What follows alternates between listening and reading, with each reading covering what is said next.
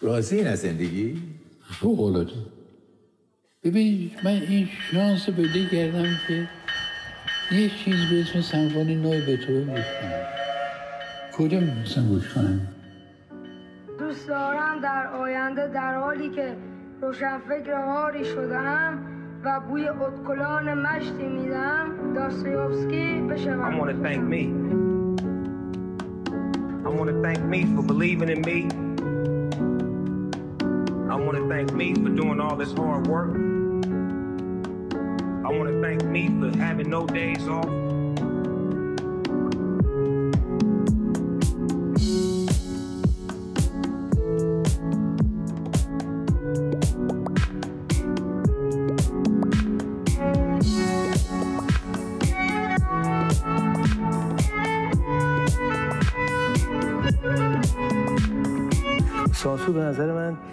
پدیده ای نیست که ما رو خیلی بیازاره. برای اینکه ما راه حلاشو یاد گرفتیم. برای ملت راه حلشو بلده. یا حتی اگر ما سانسور هم داریم تو خودمون طرح بکنیم تو خودمون هم حل بکنیم. یا حتی اگر به قول بابا میگه اگر سرمون هم میشکنه تو کلاه خودمون بشکنه. چون هنر زایده شرایط دشوار و نامساعد بوده برای هنرمنده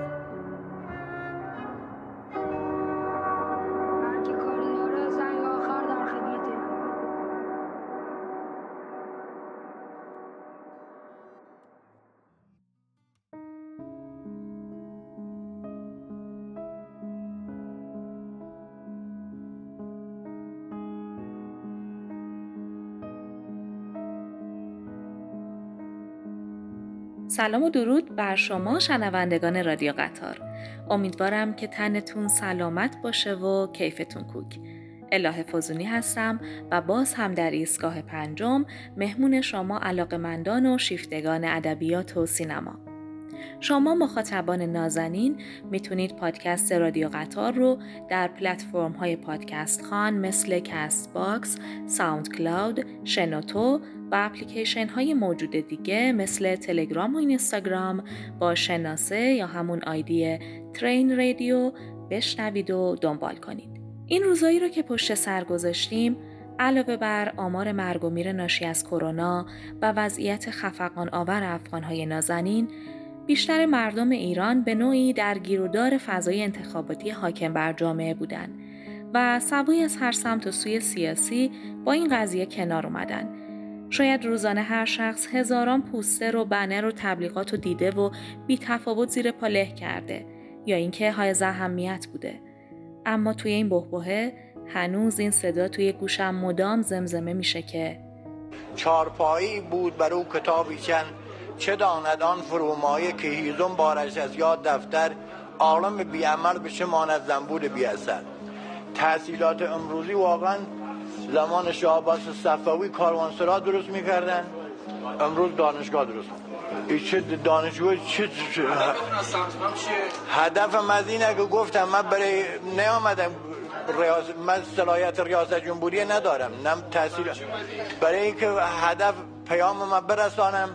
که من نماینده محیط زیستم ان- انجمن حمایت از حیوانات در استان کرمانشاه. چرا ما هنوز حقوق حیوانات رعایت نکردیم؟ چطوری می‌خوایم حقوق بشری رعایت بکنیم؟ عدالت اجتماعی یعنی گذاشتن هر چیزی به جای خودش نه بیشتر نه کمتر. بشریت تمام محیط زیست از بین برده. یعنی با هر حیوانی بشریت مقایسه بکنی توهینی برای او حیوانه. کابینت رئیس سازمان زیست کی میشه؟ گفتم من برای ریاست جمهوری نیامدم صلاحیت ریاست جمهوری هم ندارم من. برای سوژه خنده آمدم ثبت نامم کردم. چون شما همین صدا و سیما و خبرنگارا میرین اونجا هم مثلا میلیاردها خرج یه فیلم تنظی می‌کنی که یه نفری بخنده. منم همشریان بخندن کافیه. و انگار لب به کلام و خیلی ساده ایشون شرح دادن. و مجموعه رادیو قطار توی این روزا در حال تهیه این اپیزود برای شما مخاطبان گرانمایه بود. از این مسائل که بگذریم توی این ایستگاه قراره به یه موزه سر بزنیم و شما با من همسفر میشید تا یکی از شخصیت های برجسته و تاثیرگذار ادبیات روسیه رو با هم بشناسیم یا بهتره بگم که بیشتر بشناسیم. پس تا من آماده میشم و بارا بندیل میبندم شما یه اسپرسوی تلخ میل کنید روی کاناپه یا مبل صندلیتون بشینید تا شما رو به قلب روسیه ببریم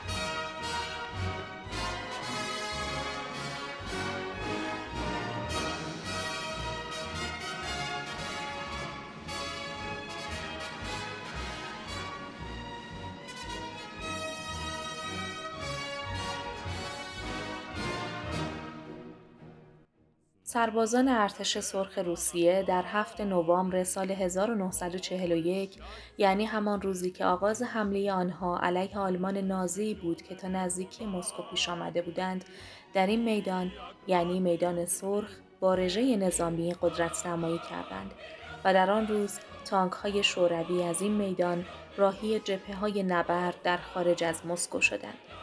و همکنون هر ساله رژه‌ای سراسری در مسکو مخصوصا این میدان با نام رژه هنگ جاودان برای یاد بود، سپاسگزاری و پیوند خونی و سرزنده میان نسلها برگزار می شود. و میلیون ها تن با عکسهایی از خویشاوندانشان که از میهن دفاع و نازیسم را در هم کوبیدند به راه پیمایی می روند.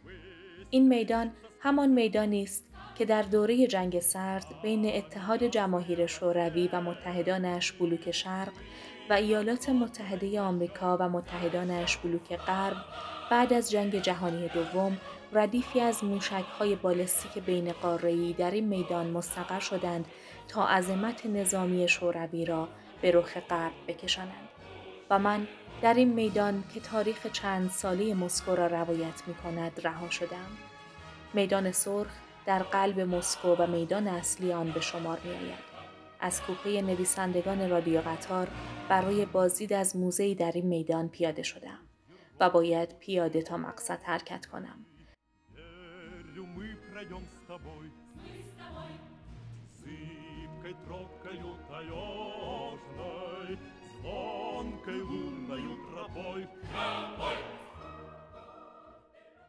گوگل مپ مسیر را 20 سی دقیقه نشان می دهد و به نظر می رسد از خیابان ولکونکا بروم بهتر است. در یک زل میدان بزرگ روبروی کاخ کرملین کلیسای جامع سنت واسیلی را می بینم. کلیسایی که یک سیاستمدار فرانسوی آن را اینگونه توصیف کرده است. پولک های یک ماهی قرمز، پوست براق یک مار، صورتی و لاجوردی گردن یک کبوتر و رنگهای متغیر یک آفتاب پرست را می توان در این کلیسا دید. همچنین در افسانه های محلی می گویند ایوان چهارم ملقب به مخوف نخستین پادشاهی که لقب تزار را در روسیه گرفت معمار این کلیسا را کور کرد تا دیگر نتواند ساختمانی با شکوهتر از این را برای کسی بسازد اما در حقیقت آن معمار بعد از واسیلی یک کلیسای جامعه دیگر در شهر ولادیمیر نیز ساخت. بعد از نگاهی گذرا به این میدان بینظیر و عبور از دیوار کرملین، کلیساهای مختلف، برج اسپاسکایا و مقبره لنین و استالین و دیگر چهره های برجسته جماهیر شوروی از خیابان موکوایا خودم را به همان خیابانی که نامش هم سخت بود میرسانم. بگذارید یک بار دیگر نقشه را نگاه کنم. آها، خیابان ولکونکا. چند دقیقه بعد وارد آن موزه می شود.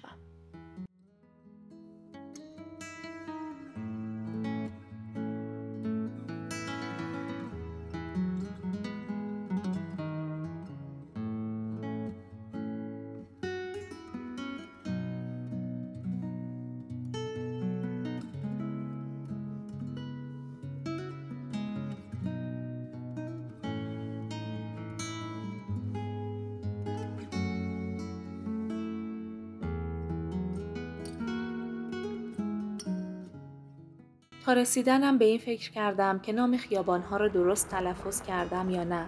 موکووایا درست است یا مخوایا نمی‌دانم. باید از شخصی در اینجا بپرسم. در ورودی نیم دایره این موزه یک فضای سبز با درختهایی وجود دارد که خبر از استقامت بالایشان در زمستانهای طولانی را می دهد. نام این موزه بر سنگ سفیدی حک شده است. موزه دولتی هنرهای زیبا، پوشکین. پس از طی کردن نیمی از این نیم دایره و چند قدمی به صورت مستقیم درست روبرویم چندین پله قرار گرفته و بعد از آن شش ستون تقریبا کرم رنگ عظیم که بنرهایی بر رویشان نصب شده است. به فکر رفتن به داخل موزه هستم. در این ازدهام کلماتی فارسی به گوشم می رسد.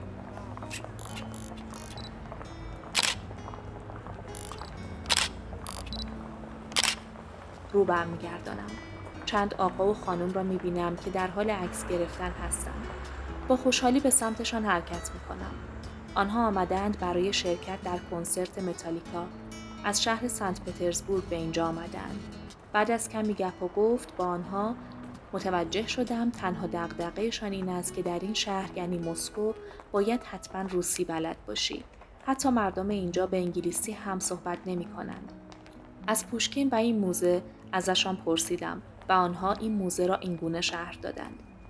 در سال 1937 میلادی دولت وقت روسیه تصمیم گرفت این موزه را که قبلا نامهای دیگری داشته به مناسبت صدامین سالگرد درگذشت الکساندر پوشکین که شاعر و نویسنده معروف روسی بود به نام او یعنی موزه پوشکین نامگذاری نماید. موزه پوشکین در مسکو با موزه لوف در پاریس رقابت تنگاتنگی علل خصوص در زمینه کلکسیون مصر باستان دارد. با هم وارد این موزه شدیم. معماری داخلی این مجموعه به این صورت است. افرادی که به آن پای می‌گذارند حس می‌کنند در سرزمینی تاریخی پای گذاشتند به جای اینکه این حس را داشته باشند که وارد تالار یک موزه شدند و یکی از دوستان جدیدم که اهل شعر و ادبیات هم هست با اصرار مرا به موزه شخصی و ساختمان یادبود الکساندر پوشکین در سنت پترزبورگ دعوت کرد و من هم بزرگ زدگی از دوستان جدید همزبانم خواهش می کنم که با هم به بازدید این موزه در شهر سنت پترزبورگ برویم و دیگر اینجا را بیخیال بشویم.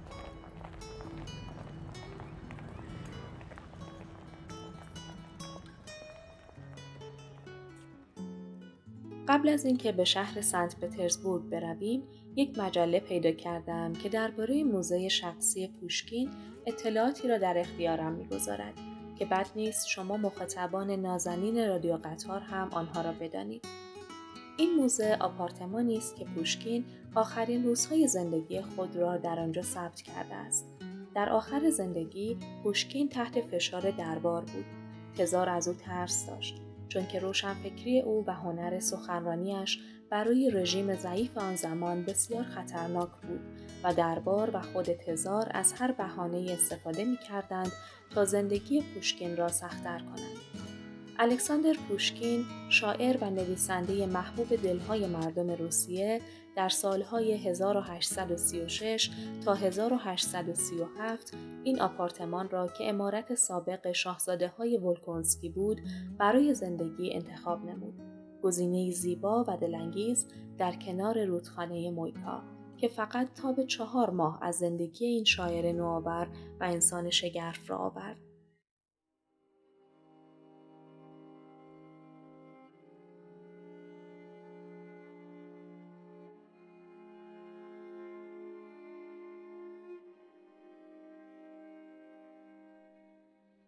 پوشکین این آپارتمان را اجاره کرد و همسر زیبایش ناتالیا را به منظور یک زندگی شاد به آنجا انتقال داد. اگر کمی به عقب برگردیم، داستان آشنایی این زوج با هم به سال 1830 برمیگردد. زمانی که ناتالیا سرانجام پس از تردیدهای فراوان پیشنهاد ازدواج از پوشکین را پذیرفت اما تا زمانی که این اطمینان را به دست آورد که دولت تزاری قصد آزار و اذیت شاعر آزادیخواه را ندارد. در طول شش سال ازدواج، ناتالیا چهار فرزند به دنیا آورد. که در طبقه اول این ساختمان زوج جوان در آنجا به زندگی خود ادامه می‌دادند و در اتاق همسر پوشکین جواهرات، شیشه های عطر، کیف پول و پورتری از او را می توان مشاهده کرد. در سال 1835 ناتالیا با یک مهاجر و افسر فرانسوی به نام ژورژ دانتس ملاقات کرد و درگیر دسیسه جامعه شد که شایعات مربوط به رابطه با ژورژ دانتس را برانگیخت. شایع شده بود که همسر پوشکین یعنی ناتالیا با او رابطه نامشروع دارد. پوشکین اهمیت زیادی برای وجه و آبروی خود قائل بود. آن هم زمانی که ژورژ دانتس به شکلی عمومی و آشکار به همسر او علاقه نشان داد. این نویسنده چاره ای نداشت جز اینکه او را به دوئل دعوت کند. پوشکین اولین گلوله را شلیک کرد اما تیرش به خطا رفت و فرصت در اختیار دانتس قرار گرفت تا شلیک مرگبار را به سوی او روانه کند.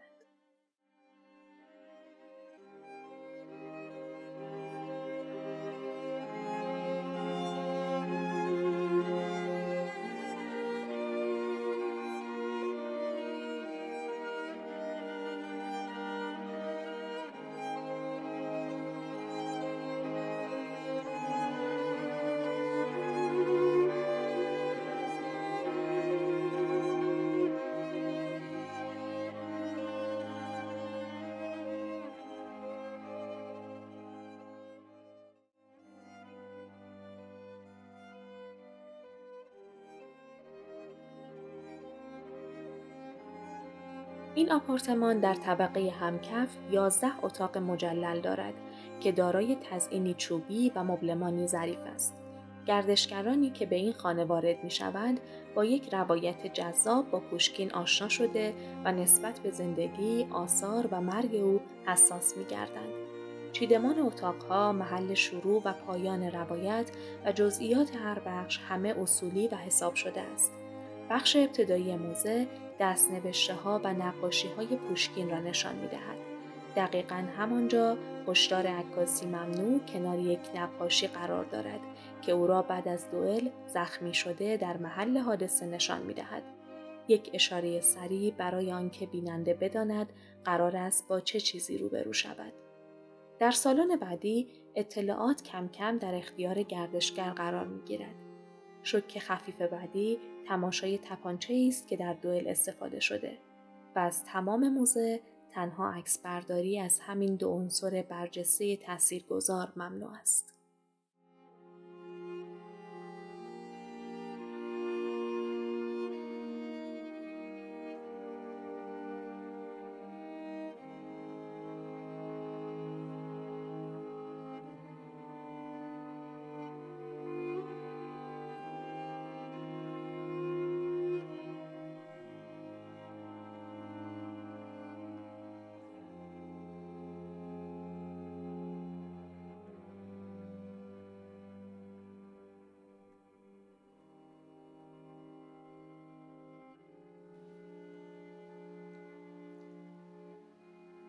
با آپارتمان که وارد شوید ابتدا صندلی انتظار ناتالیا را خواهید یافت. راهنمای صوتی می‌گوید که ناتالیا دو روز بعد از دوئل در نگرانی از وضعیت پوشکین را در این اتاق سپری کرده است. اتاق بعدی اتاق ناتالیا است. با پورتری معروف وی اثر الکساندر بورولوف. گلدوزی و دستنوشته هایی که نگرانی از بیپولی و بدهکاری را دائم تکرار می کنند. از اتاق بچه که گذر کنید به مهمترین اتاق خانه می رسید. کتابخانه و اتاق کار شاعر. یک اتاق به شدت زیبا و با شکوه با میز کار و تخت کوچکی برای استراحت. پوشکین بعد از دوئل از این اتاق خارج نشد و دو روز آخر را در آن گذراند.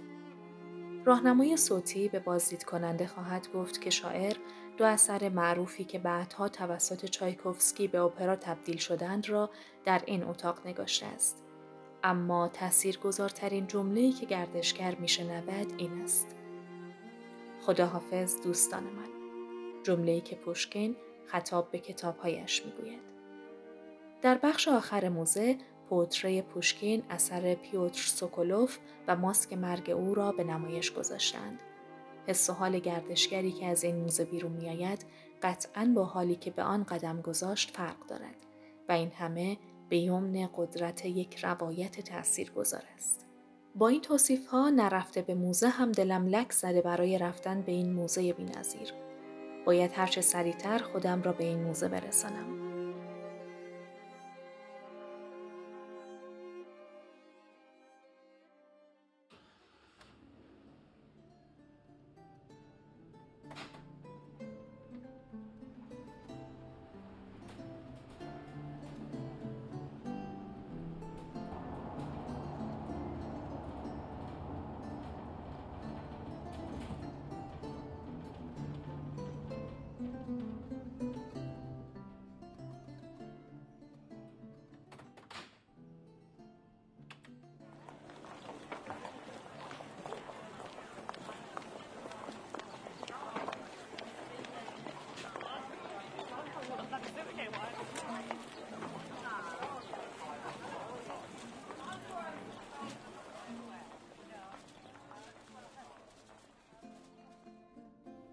از این راه دور مجسمه‌ای که باید متعلق به پوشکین باشد نمایان است.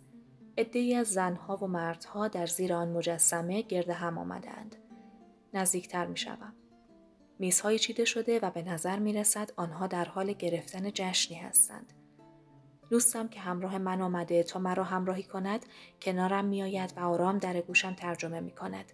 آن مرد جوان می گوید از کسی یاد کنم که همگی او را خوب می شناسیم.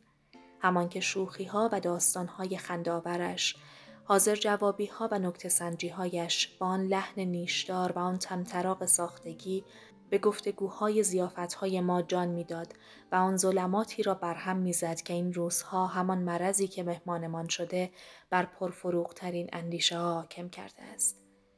از دوستم می‌پرسم که آیا این تجمع و سخنرانی ها برای پوشکین است و امروز روز خاصی است و او جواب می دهد که نمی داند و باید منتظر بمانیم تا متوجه داستان این گرد همایی بشویم.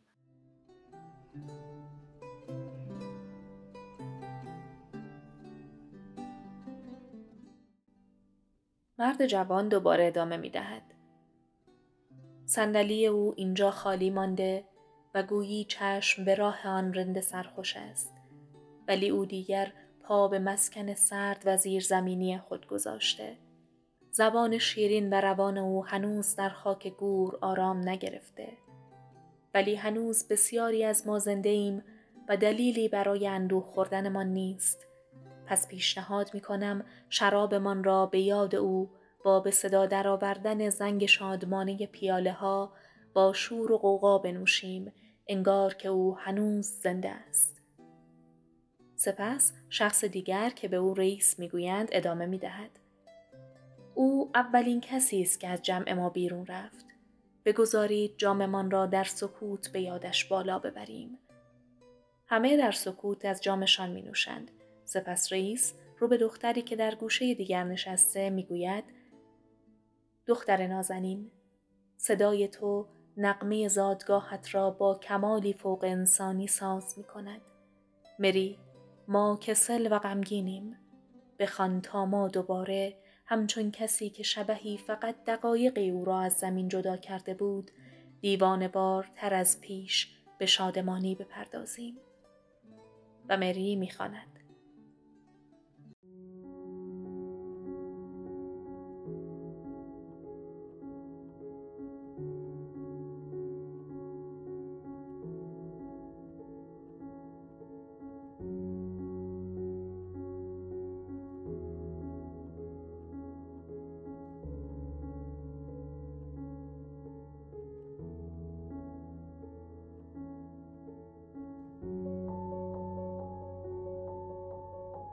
روزگاری وطنم در دنیا همچو یک باغ شکوفان بود.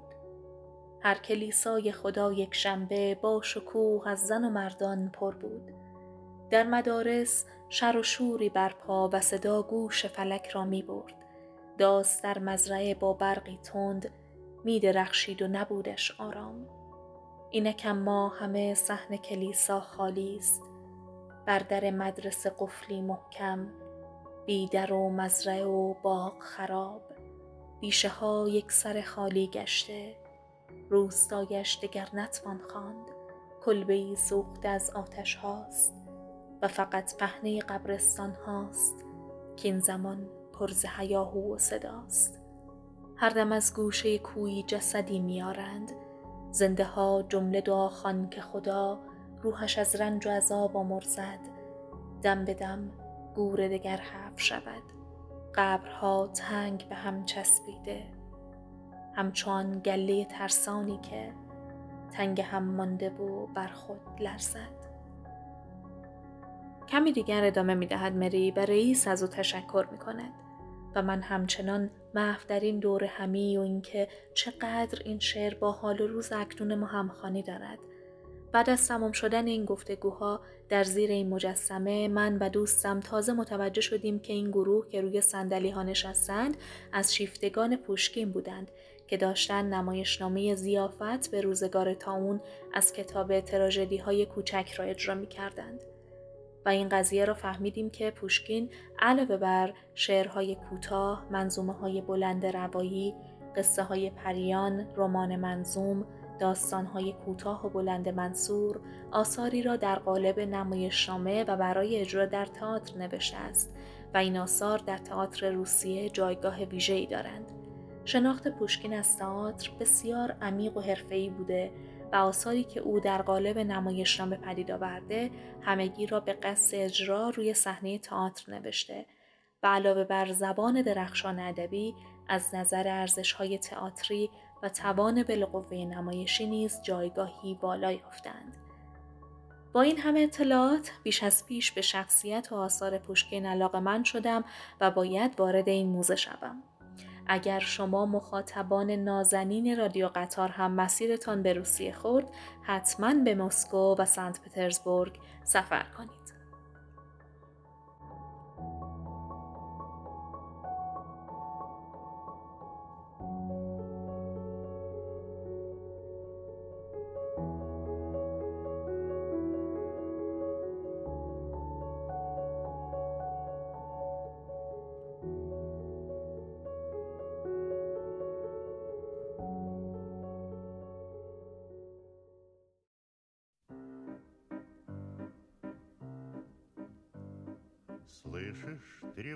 тревожные дуют ветра, Нам расставаться настала пора.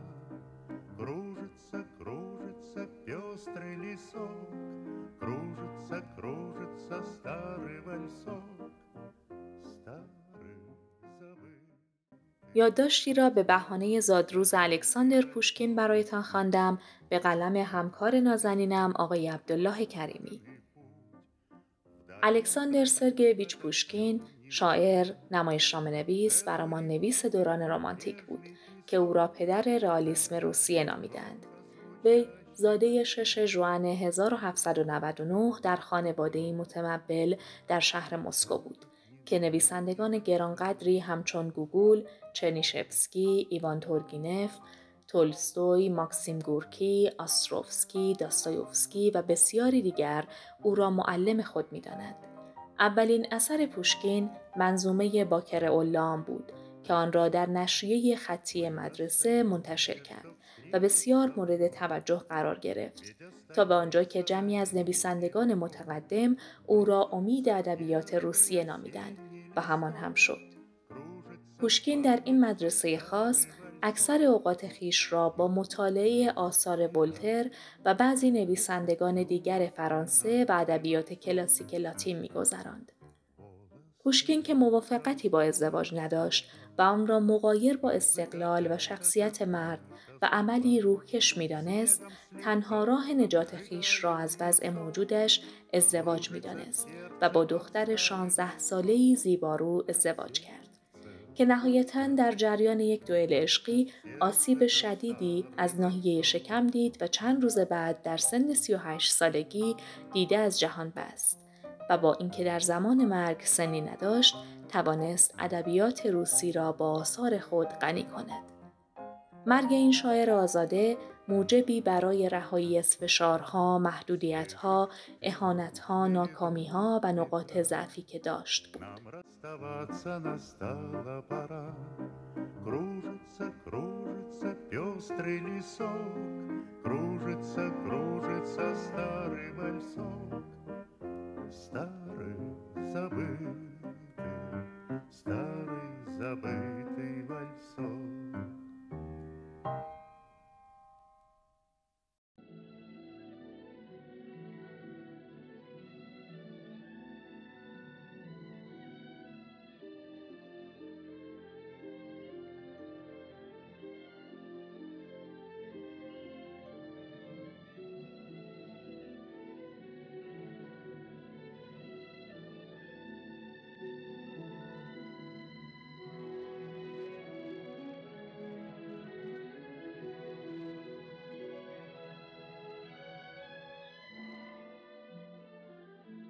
پس از تیتراژ ابتدایی فیلم، دوربین آسمان منحتن شهر نیویورک را در سال 1944 نشان می‌دهد.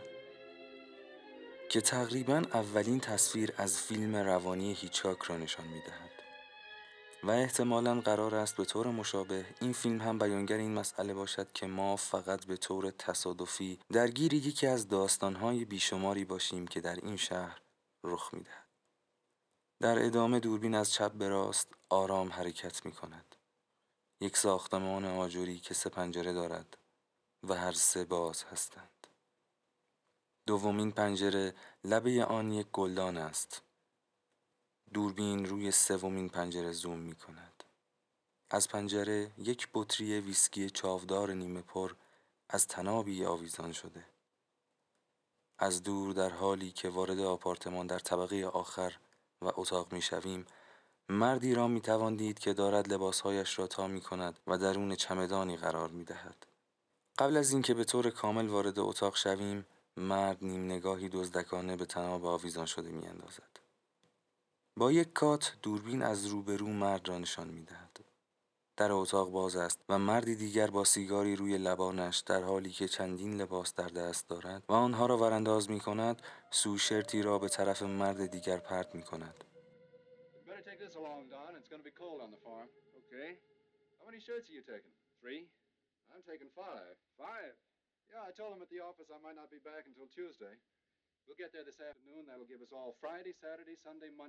و از این می‌گوید که هوای مزرعه سرد است و پیراهن بیشتری را بردارد از مکالمات بین این دو مرد متوجه می شویم که بعد از ظهر پنجشنبه است و این دو برادر دارند برای تعطیلات آخر هفته به سفری پنج روزه می روند و مرد سیگار به لب که نامش ویک است رو به برادرش دان می‌گوید که بعد از آن غذایایی که پشت سر گذاشته این سفر با قطار برای او بسیار محشر خواهد بود و از مزرعه روستایی می‌گوید که در آن درختان، سبزه و چمنها، سیب شیرین، شیر و آب چاه سردتر از هر جای دیگری وجود دارد.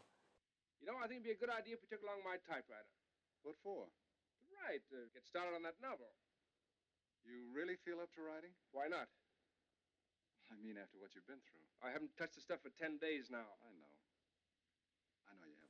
دان که نویسنده است از برادرش ویک می‌خواهد که ماشین تحریرش را از اتاق نشیمن توی گنجه برای او بیاورد تا آن را هم با خود به سفر ببرد.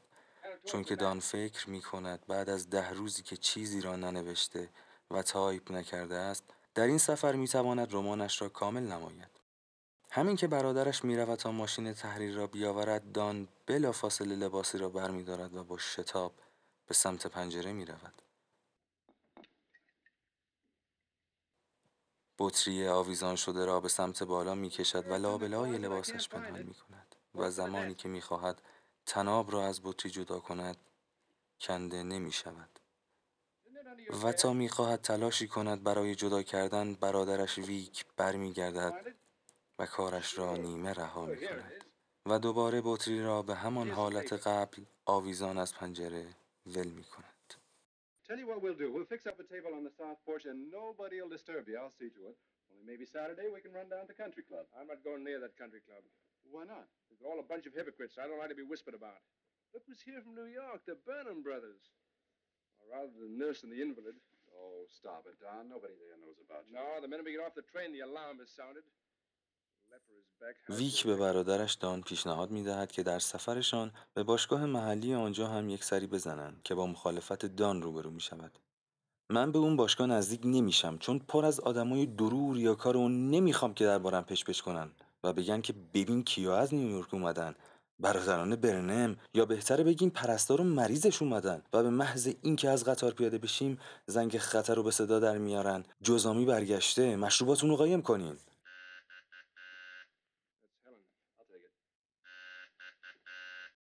در این هنگام است که زنگ واحدشان به صدا در می آید. هلن است دوست دختر دان ویک در را باز می کند و هلن شتابان سراغ دان را می گیرد و نگران بوده که نکند آنها به سفر رفته باشند او برای دان چند هدیه آورده است.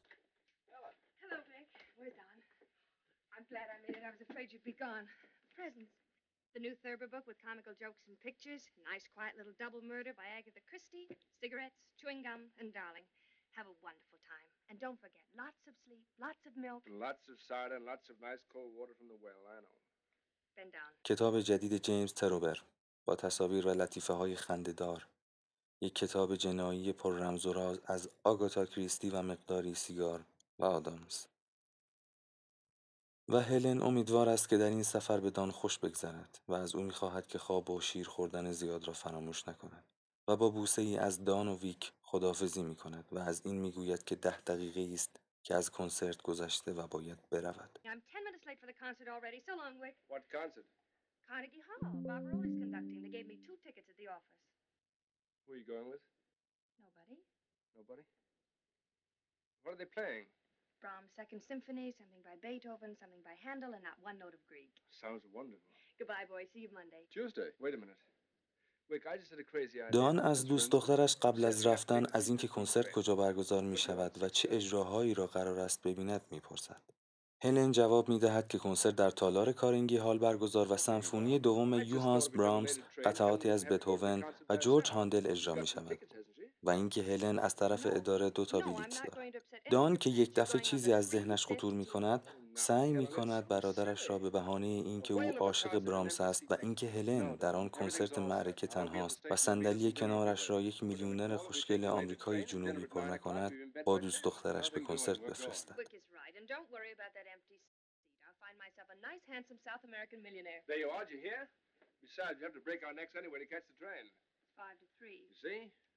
Don't be so stubborn, Wick. All right, go ahead. Just a minute, I'm not going. Then what are we talking about? Well, I want you to go.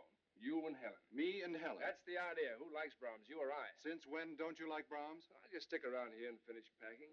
Take a little nap, maybe. Nonsense. If anybody goes, Helen's your girl. There's something in that, Don. And what's more, I don't think you should be left alone.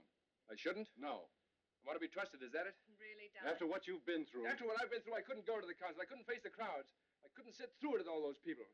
Besides, I want to be alone for a couple of hours to kind of assemble myself. Is that such an extraordinary thing to want? و وقتی با مخالفت برادرش و دوستش روبرو می شود با عصبانیت رو به آنها می گوید شما هنوز به من اعتماد ندارید؟ بابا من نمی‌تونم برم کنسرت. نمی‌تونم با مردم روبرو بشم. نمی‌تونم بین اون همه آدم بشینم. غیر از اون می‌خوام چند ساعتی تنها باشم و افکارم رو جمع و جور کنم. این درخواست خارق العاده ایه آنها قبول می کنند و ساعت قطار را به تعویق می اندازند و ویک سیگارش را به سمت پنجره پرت می کند و سیگار لبه پنجره جا خوش می کند.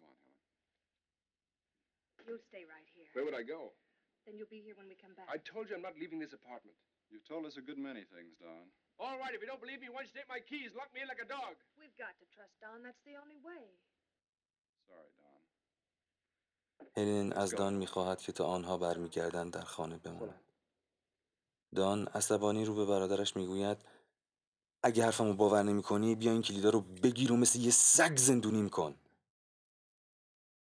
هلن در حالی که به صورت دوست پسرش خیره شده و نگران اوست به ویک می‌گوید که ما باید به او اعتماد کنیم و تنها راه همین است و ویک از برادرش عذرخواهی می‌کند. زمانی که هلن از دان می‌خواهد تا خم شود و دوباره او را ببوسد نگاه ویک به سیگار خاموش نشده اش در لبه پنجره میافتد. و می‌رود تا او را به بیرون پرت کند.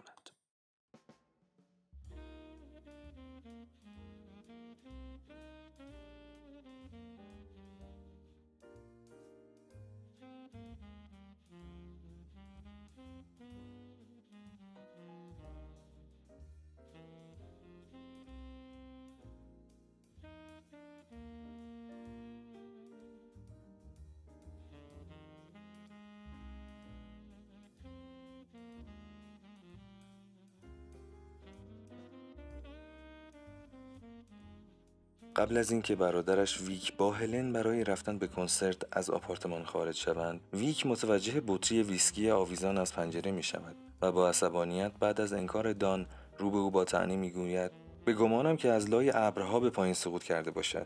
شاید هم کسی آن را پرت کرده و چسبیده است به دیوار. ویک بطری را در سینک دستشویی خالی می کند و در حالی که با هلن از خانه خارج می شود از دان می خواهد که به مزرعه زنگ بزند و بگوید که با قطار دیرتر حرکت می کند. به محض اینکه آنها برای کنسرت می روند در آپارتمان را می بندد و گوشش را به در می چسباند تا متوجه حرفهای آنها شود وقتی که دارند پله ها را یکی پس از دیگری طی می کنند.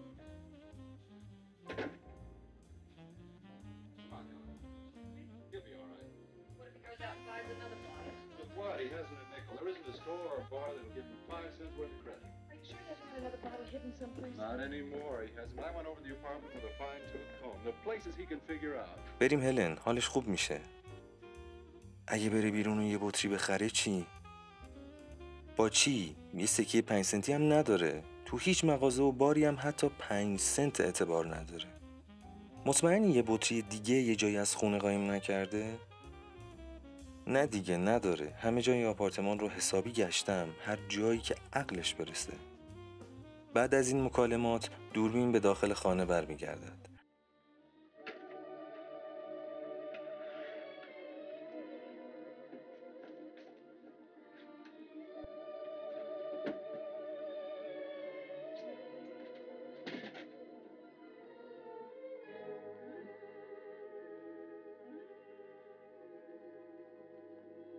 دان را مضطرب و مشوش می‌بینیم. آرام در خانه را قفل می کند و هراسان جای جای خانه را دنبال یک بطری زیر و رو می کند تمام جاهایی را که به ذهنش خطور می کند و احساس می کند بطری مشروبی را می شود در آنجا پیدا کرد هراسان می گردد پشت سبدی حسیری در دل دیوار زیر تخت خواب میان جارو برقی عاقبت بی نصیب در حالی که عرق روی پیشانیش را پاک می کند ناگهان کسی سعی دارد در خانه را باز کند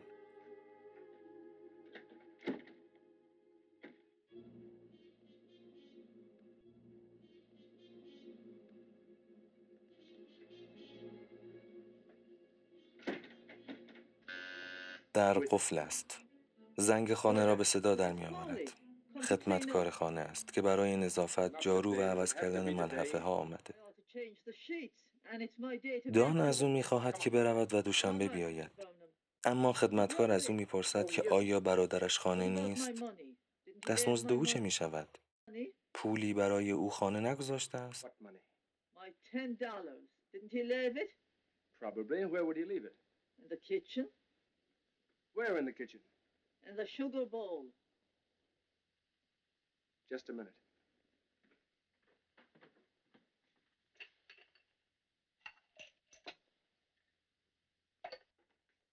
دان متوجه می شود که برادرش ویک ده دلار برای خدمتکار در. آشپزخانه توی در قندان قایم کرده است. اما. پول را برای خودش برمیدارد و به خدمتکار می‌گوید که پولی نیست و دوشنبه حتما پرداخت می شود و این شروع مهمانی و جشن شخصیت اصلی فیلم یعنی آقای دان است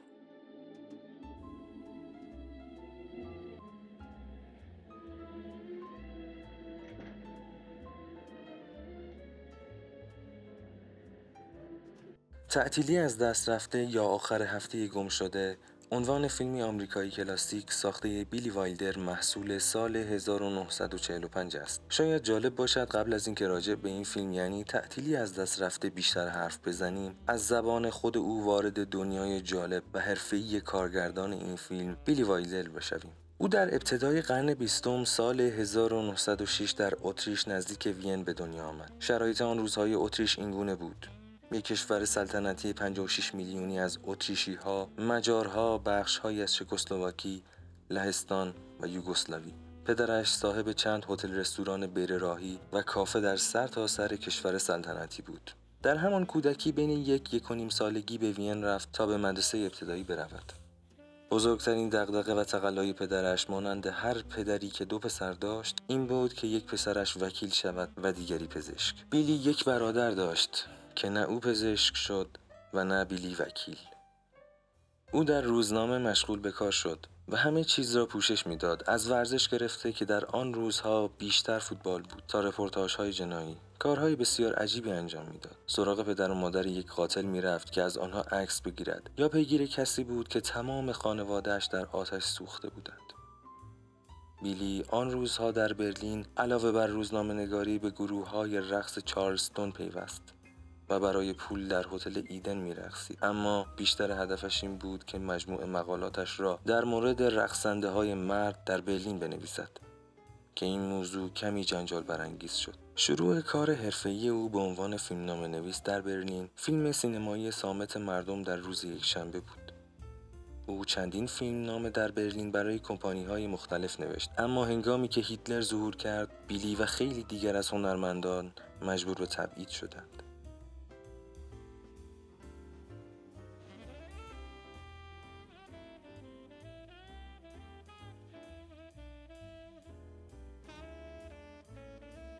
او به مدت یک سال به پاریس رفت و یک فیلم هم در آنجا ساخت سپس بیلی به آمریکا رفت در آمریکا داستانهایی به زبان آلمانی می نوشت که به انگلیسی ترجمه می شدند و به فروش می رفتند و این گونه چند هزار دلار به دست آورد. در نهایت بیلی یکی از داستانها را به استدیوی پارامونت می فروشد و آنها با او قرارداد می بندند. و به نقل از خودش بزرگترین شانسش این بود که رئیس دپارتمان فیلمنامه نویسی بیلی را در گروه چارلز براکت قرار داد. نتیجه این همکاری با براکت نوشتن مشترک فیلمنامه نینوچکا به کارگردانی ارنست لوبیچ بود که این همکاری با لوبیچ قدم مهمی در ارتقاء حرفه‌ای بیلی بود.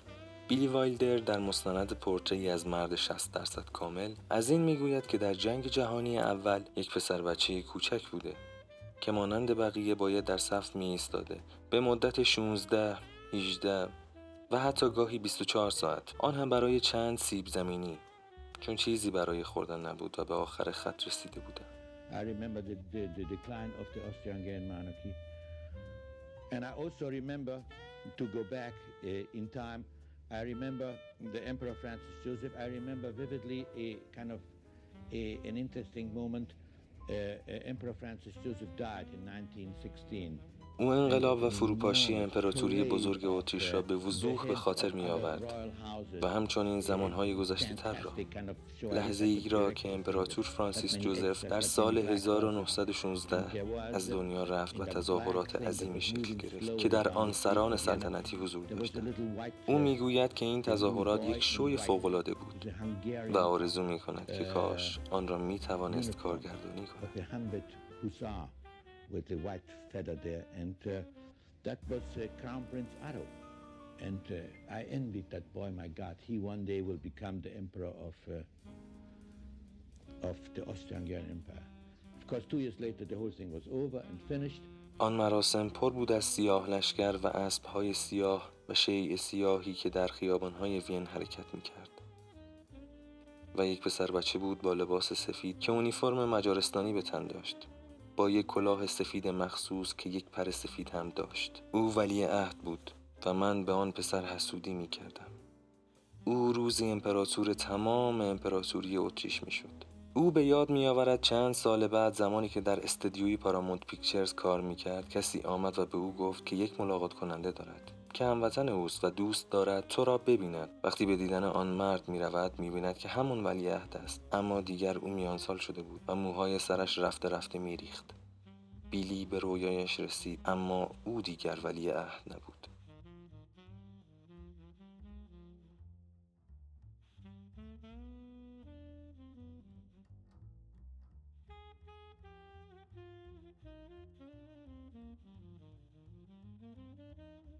دوباره برمیگردیم به فیلم تعطیلی از دست رفته. فیلمی که بیلی وایلدر آن را از روی رومانی با همین عنوان نوشته چارلز جکسون اقتباس کرده است. این رمان اولین رمان چارلز جکسون بود که در سال 1944 منتشر شد. داستان یک نویسنده با استعداد اما الکلی. که به دلیل واقع گرایی قدرتمندش در آن زمان مورد تمجید قرار گرفت. و جالب این بود که تجربیات خود نویسنده را از مشروبات الکلی منعکس می کرد که او به طور موقت بهبود پیدا کرد. ما هم در این فیلم با نویسنده دائم الخمر به نام دان برنم با بازی خوب ری میلند روبرو هستیم. دان نویسنده‌ای با استعداد است که به واسطه اعتیاد مهلک خود به الکل مدت هاست از دوران اوج خود فاصله گرفته و نمی‌تواند از تواناییش به درستی استفاده کند. تلاش های برادرش ویک و دوست دخترش هلن برای رهایی او از این مخمسه فایده ای ندارد و دان در تعطیلات آخر هفته ای که برادرش برنامهش را چیده شرکت نمی کند و هلن را به آپارتمانش راه نمی دهد تا به تنهایی با این مشکل عظیم گلاویز شود.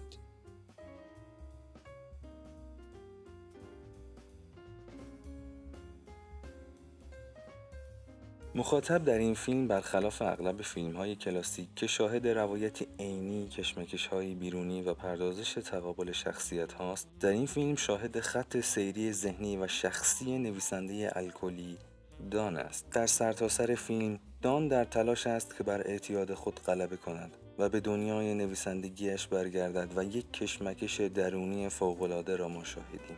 دان بارها با ارجاع به نویسندگان و هنرمندان تاریخ به ستایش از مشروب می‌پردازد.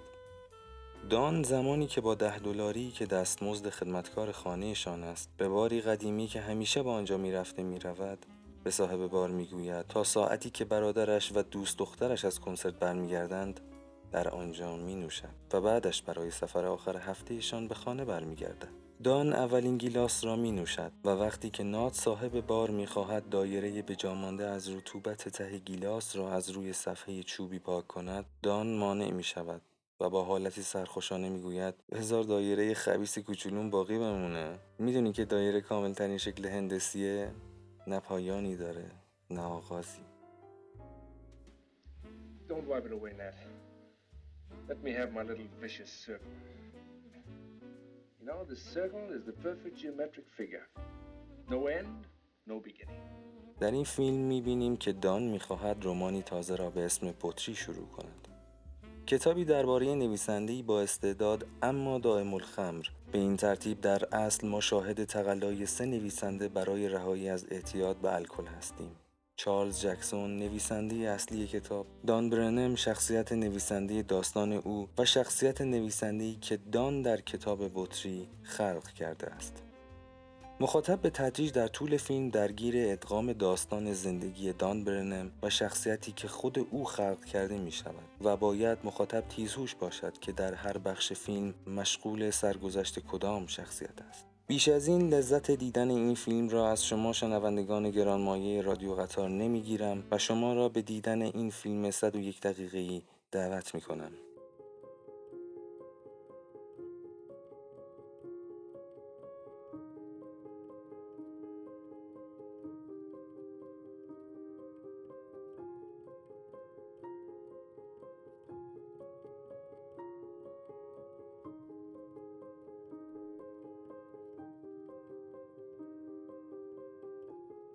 مرتضی بوداقی هستم. یادداشتی تحلیلی نقدی را به بهانه زادروز بیلی وایلدر برایتان خواندم. به قلم همکار نازنینم آقای عبدالله کریمی. فیلم تعطیلی از دست رفته را یک فیلم نوآر می دانند و محصول دورانی بود که ثبات اخلاقی از آن رخت بسته بود. لذا برای انعکاس چنین جهانی نیاز به هنرمندانی بود که آن را به زبان تصویر ترجمه کنند. بیلی وایلدر یکی از این هنرمندان بود که در این فیلم مسئله الکلیسم را با کمک فیلمبردار بزرگ محبوبش جان اف سایتز، موسیقی خوب میکلوس روزا، آهنگساز مجارستانی الاصل و بازیگران فوق‌العاده‌اش به تصویر کشاند. این فیلم نامزد هفت جایزه اسکار شد که در نهایت توانست با چهار اسکار بهترین فیلم، بهترین کارگردانی، بهترین فیلمنامه اقتباسی و بهترین بازیگر مرد در کنار بزرگانی مثل هیچکاک، برگمان، لئو مک‌کری و مایکل کورتیز بدرخشد. این فیلم همچنین در جشنواره فیلم کن نخل طلا را از آن خود کرد. باید تاکید کرد که بدون حضور چهره‌های برجسته‌ای چون بیلی وایلدر در تاریخ هالیوود حرفه فیلمنامه نویسی و اهمیت آن چندان جدی گرفته نمی‌شد و جایگاهی مشابه امروز پیدا نمی‌کرد. بیلی وایلدر کارگردان مجموعه درخشان از کمدی اجتماعی های بدعتگذار در آمریکا در سال 2002 در سن 95 سالگی از دنیا رفت.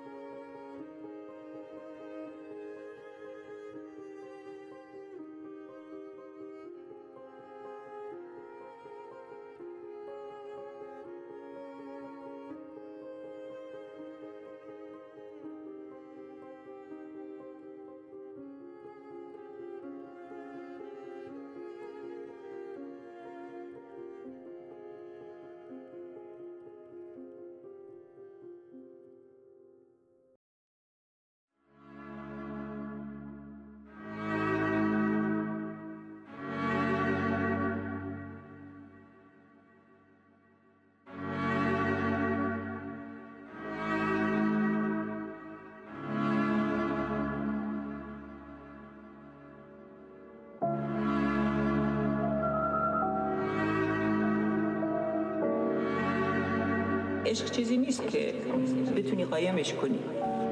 به جستجوی تو بر درگاه کوه میگریم در آستانه دریا و علم.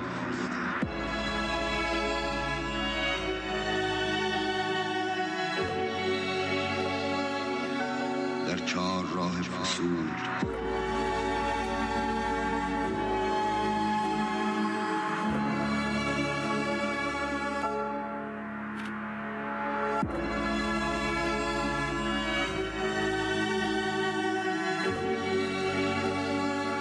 عشق چیزی نیست که بتونی ازش بگریزی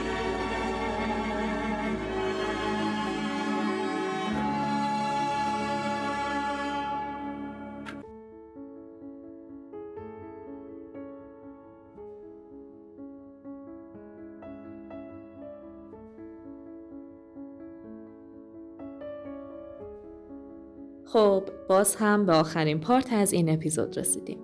پس به اتفاق هم میشنویم پنجمین قسمت از این داستان عاشقانه رو که تو قطار ما در جریانه. و واسه مخاطبایی که اخیرا به قطار ما پیوستن اینم بگم خدمتتون که عاشقانه ای در پس کافه عنوان مجموعه داستانی دنباله داره با اجرای فرشاد مهدیزاده بر روی نوشته ای از عبدالله کریمی. شما همراهان نازنین رادیو قطار تو هر اپیزود می‌تونید برشی از این داستان عاشقانه رو دنبال کنید.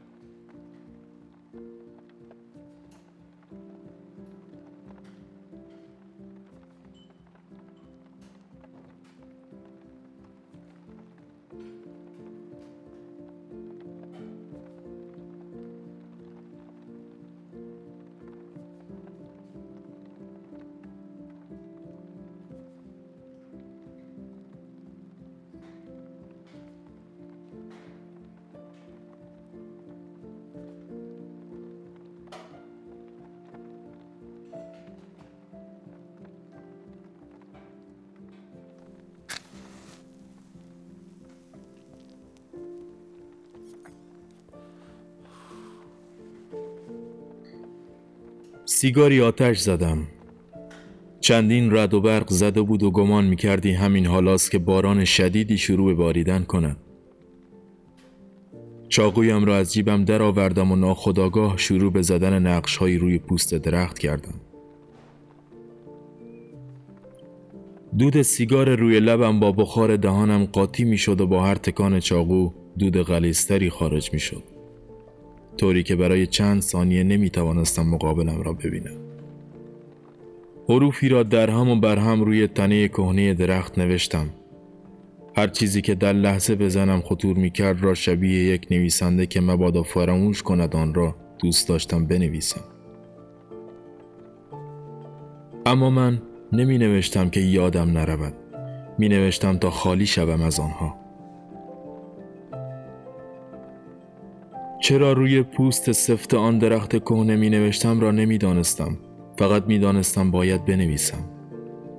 سیگار به نیمه رسیده بود که باران مثل شلاق روی برگ ها می‌زد و آنها قطره ها را با لطافت روی سرم میریختند.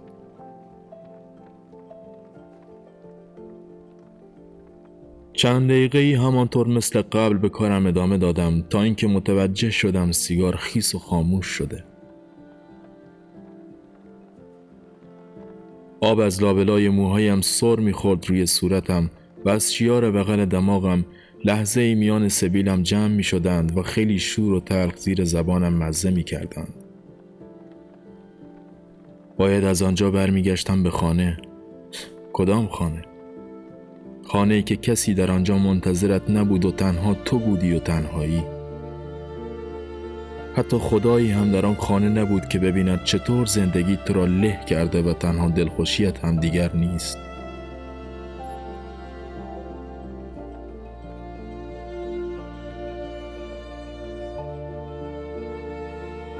همان موقع ها هم گاهی به سرم می‌زد که بنویسم نه اینکه یک چیز درست و حسابی فقط بنویسم تا خالی شوم هر وقت هوس نوشتن به سرم می‌زد تنها چیزی که به یادم میآمد همان رمان نویس داستان براتیگان بود که کنار حوزچه کارخانه چوببری روی کنده ها یک کاروان زرد رنگ کهنه داشت و دودکشش شکل دودکش کوره های گورستان بود و بالای آن دودی مرده در هوا پیچ و تاب می‌خورد مردی که تنها چهار کلاس سواد داشت و یک کارگر می‌خواست که فقط غلط قلوتهایش را بگیرد. این طور بود که هوس نوشتن از سرم میپرید و فقط زیر سیگاری را مثل اون رمان نویس با 600 تا ته سیگار پر می‌کردم و به اینکه فردا را قرار است چطور شروع کنم و بخت بدم فکر می‌کردم.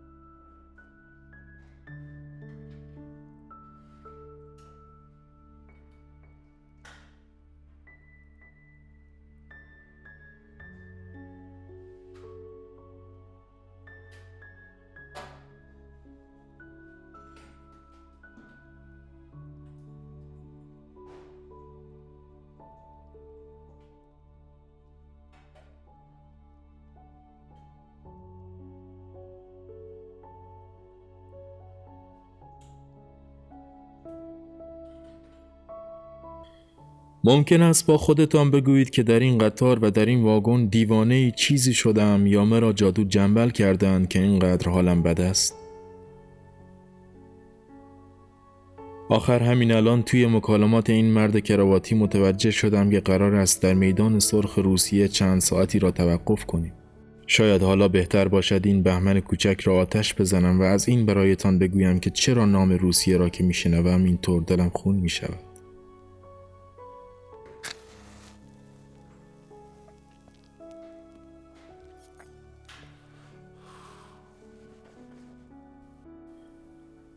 میروسلاو فنکوف همان نویسنده خلاق بلغاری در داستان خریدن لنین از این می‌گوید که پدر بزرگش زمانی که فهمید او برای تحصیل به آمریکا می رود یادداشتی را روی برگرای قرمز چروکی که مال انتخابات سال 1991 بود نوشت. یادداشتی که برای خداحافظی با نوهش بود. در یادداشتش نوشته بود ای خوک کثیف کاپیتالیست پروازت خوش دوست دارد پدر بزرگ. اما من باید یادداشت خداحافظی با فریده را چگونه آغاز می کردم اصلا چرا به این فکر کردم که باید به او نامه بنویسم؟ او که بیخبر و حتی بدون اینکه کوچکترین اشاره‌ای به سفرش به روسیه بکند رفته بود. باور کنید اصلا نمی‌دانستم که او هم مرا دوست دارد یا مثلا عاشق من شده یا نه. اما هر روز که پا به کافه 27 میگذاشتم تنها به شوق دیدن او بود.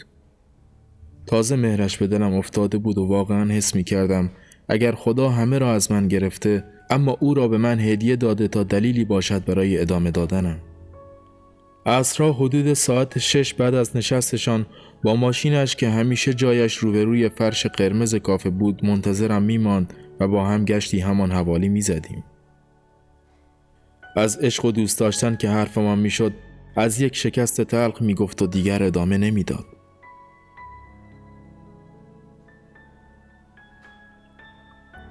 آن روز صبح بچه ها تازه از خواب بیدار شده بودند و در ورودی باران خورده کافه روی پله ها نشسته بودند و قبل از آب زدن به صورتشان داشتند سیگارشان را دود می کردند.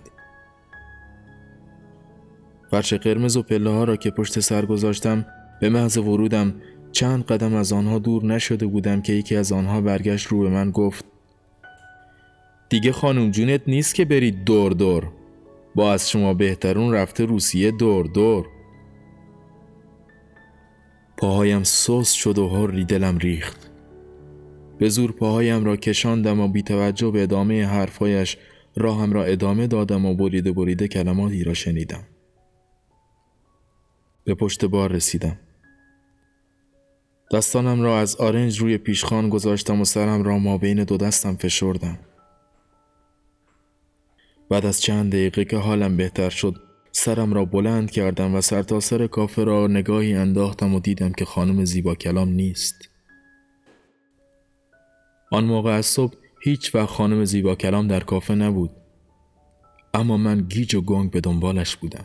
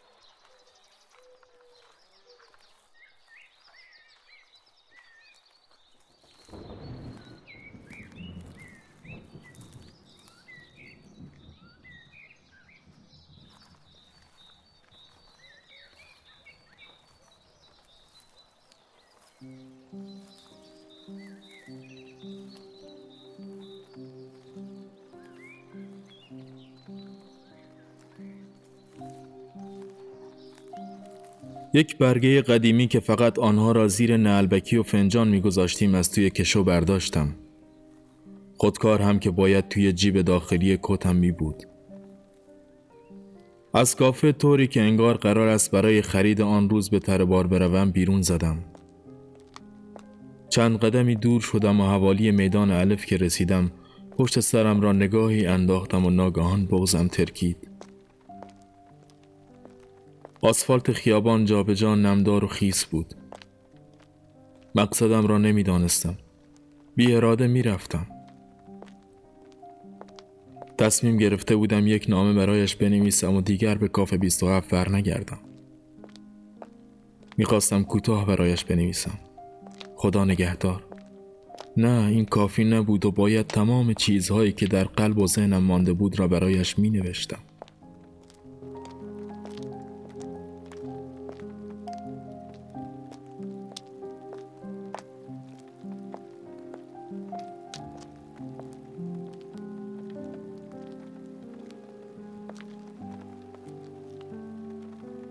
زیر درخت کهنه جایی برای نشستن پیدا می کنم. قبل از اینکه بیدار شوم بارانی باریده بود و حالا هم در آستانه باریدن است.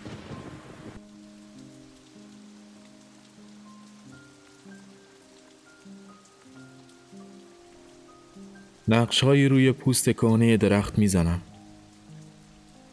ابرها طاقت این خدازاری من و آسیب به این درخت کهنه را ندارند و بیرحمانه بر این تن رنجور و این جنگل کوچک میبارند. این جنگل پاتوق حال بد من است. چاقو را داخل جیب کتم می‌گذارم و تصمیم دارم که به خانه برگردم. کدام خانه؟ کتم را در می آورم و بالای سرم شبیه چادر روی شاخه خیس درخت آویزانش می کنم که شاید تا پایان و نامم به خانم زیبا کلام را بتوانم دوام بیاورم.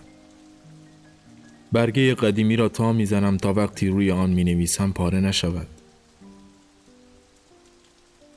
شاید با این شعر شاملو بتوانم نامم را شروع کنم و یکم ادای شاعرانه در بیاورم. چه بیتابانه میخواهمت ای دوریت آزمون تلخ زنده بگوری هنوز شروع به نوشتن نکردم که چند قطر از صورتم سر می‌خورد و روی کاغذ پهن می شود. خم می شوم تا نوک موها و صورتم را به قسمت پایین لباسم خوش کنم.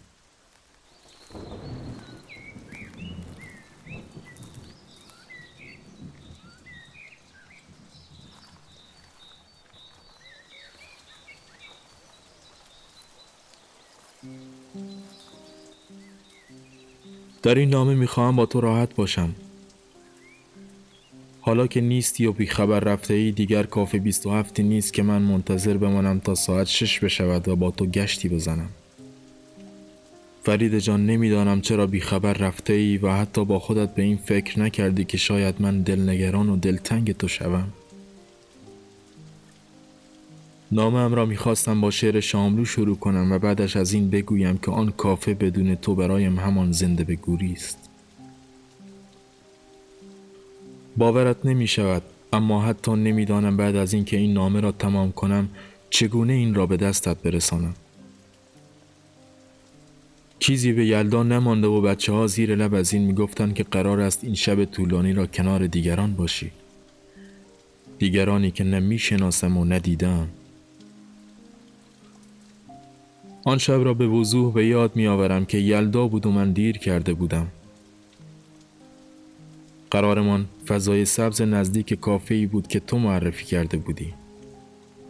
وقتی کتاب را به دستت دادم و فهمیدی که برای خریدن آن چند دقیقه ای تو را منتظر گذاشتم با اینکه هنوز هم دلت چرکین بود اما لبخندی دلخوش تحویلم دادی و در حالی که آن چشمهای تنگت را به جلد کتاب دوخته بودی گفتی یعنی من برات مثل خون جاری تو رگهاتم؟ نگاهم با آن انگشتان کشیده و ظریفت بود که کتاب را در دست گرفته بودی و با خودم فکر می کردم می شود تو مال من باشی.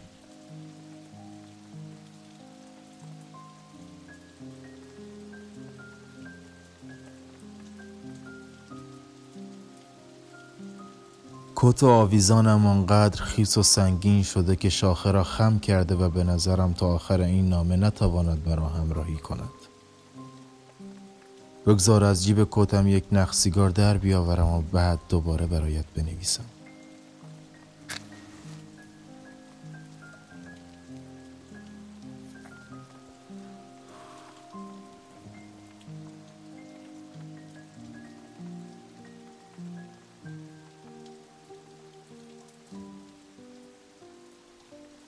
آن شب یلدا بود و آنقدر کوتاه بود که در چشم هم زدنی تمام شد و تو رفتی. تو رفتی و من تا خانه آهنگی را که آن آقا که گفتی نامش احسان بود و در کافه اجرا کرد را گوش دادم. یادت می آید؟ خودمو می‌زنم هر شب به گیجی و فراموشی. میبندم بی تو چشمامو واسم عادت چه خاموشی؟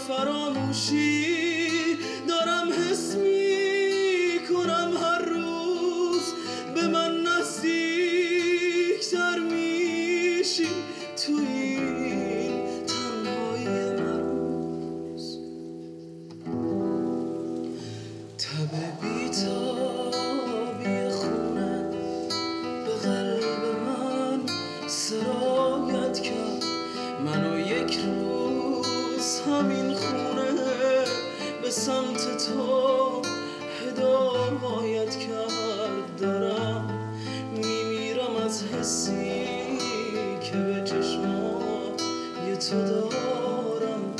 پناهم باش تو این برزخ که بی تو سخت بیمارم.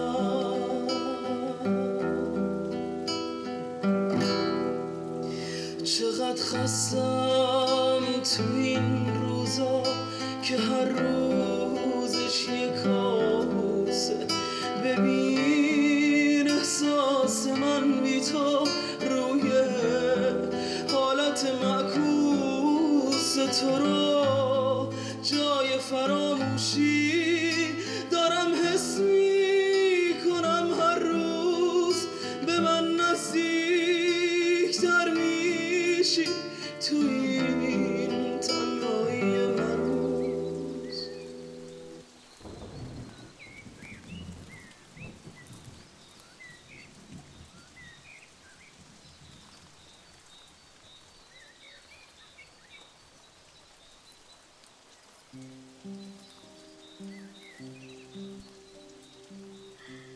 انگار همین حالاست که تو رفتی و من دوباره باید با خاطراتت روزهایم را سپری کنم تو در آنجا چه می کنی؟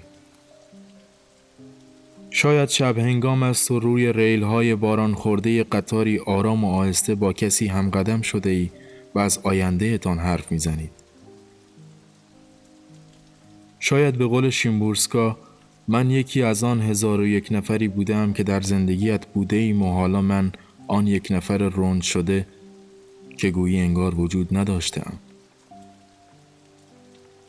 شاید هم بتوانم شبیه گل سرخی با رنگ چشمان تو بر کرانه این جنگل کوچک از این بنویسم که دستی همیشه منتظر دست دیگر است چشمی همیشه هست که نمیخوابد و به خودم این امید را بدهم که این روزهایی که از دوریت خواب به چشمانم نمی رود تمام می شود و دوباره دستان منتظرم را در دستانت چفت می کنی.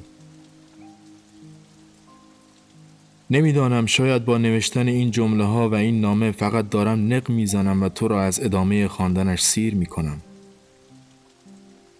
اما باور کن دنیا را روی سرم آوار کرده ای. آن پیراهنی را که پرنده ای گستاخ رویش فضل انداخت را هنوز پاک نکردم که دوباره یلدا نشانت بدهم و با تو خاطر بازی کنم. و بهت بگویم که حتی آن فضله را به خاطر تو دوست دارم و دلم برای آن روز غنج می‌زند. پس تو را به خدا اگر این نامه را به دستت رساندم و آن را به ته رساندی یلدا را برگرد و اگر خواستی دیگر نباش تا جایی که یادم میآید آن روز با هر زحمتی که شد نامه خیس را به خانه رساندم و آن را باز کردم و روی زمین پهنش کردم لباسهایم را کامل درآوردم و لخت مادرزاد به قل بخاری کوچکم ساعتی سگ لرزه زدم. اگر یک تش زیر کتم می گذاشتم و آن را می چلانیدم باور کنید تش تا نیمه از آب پر می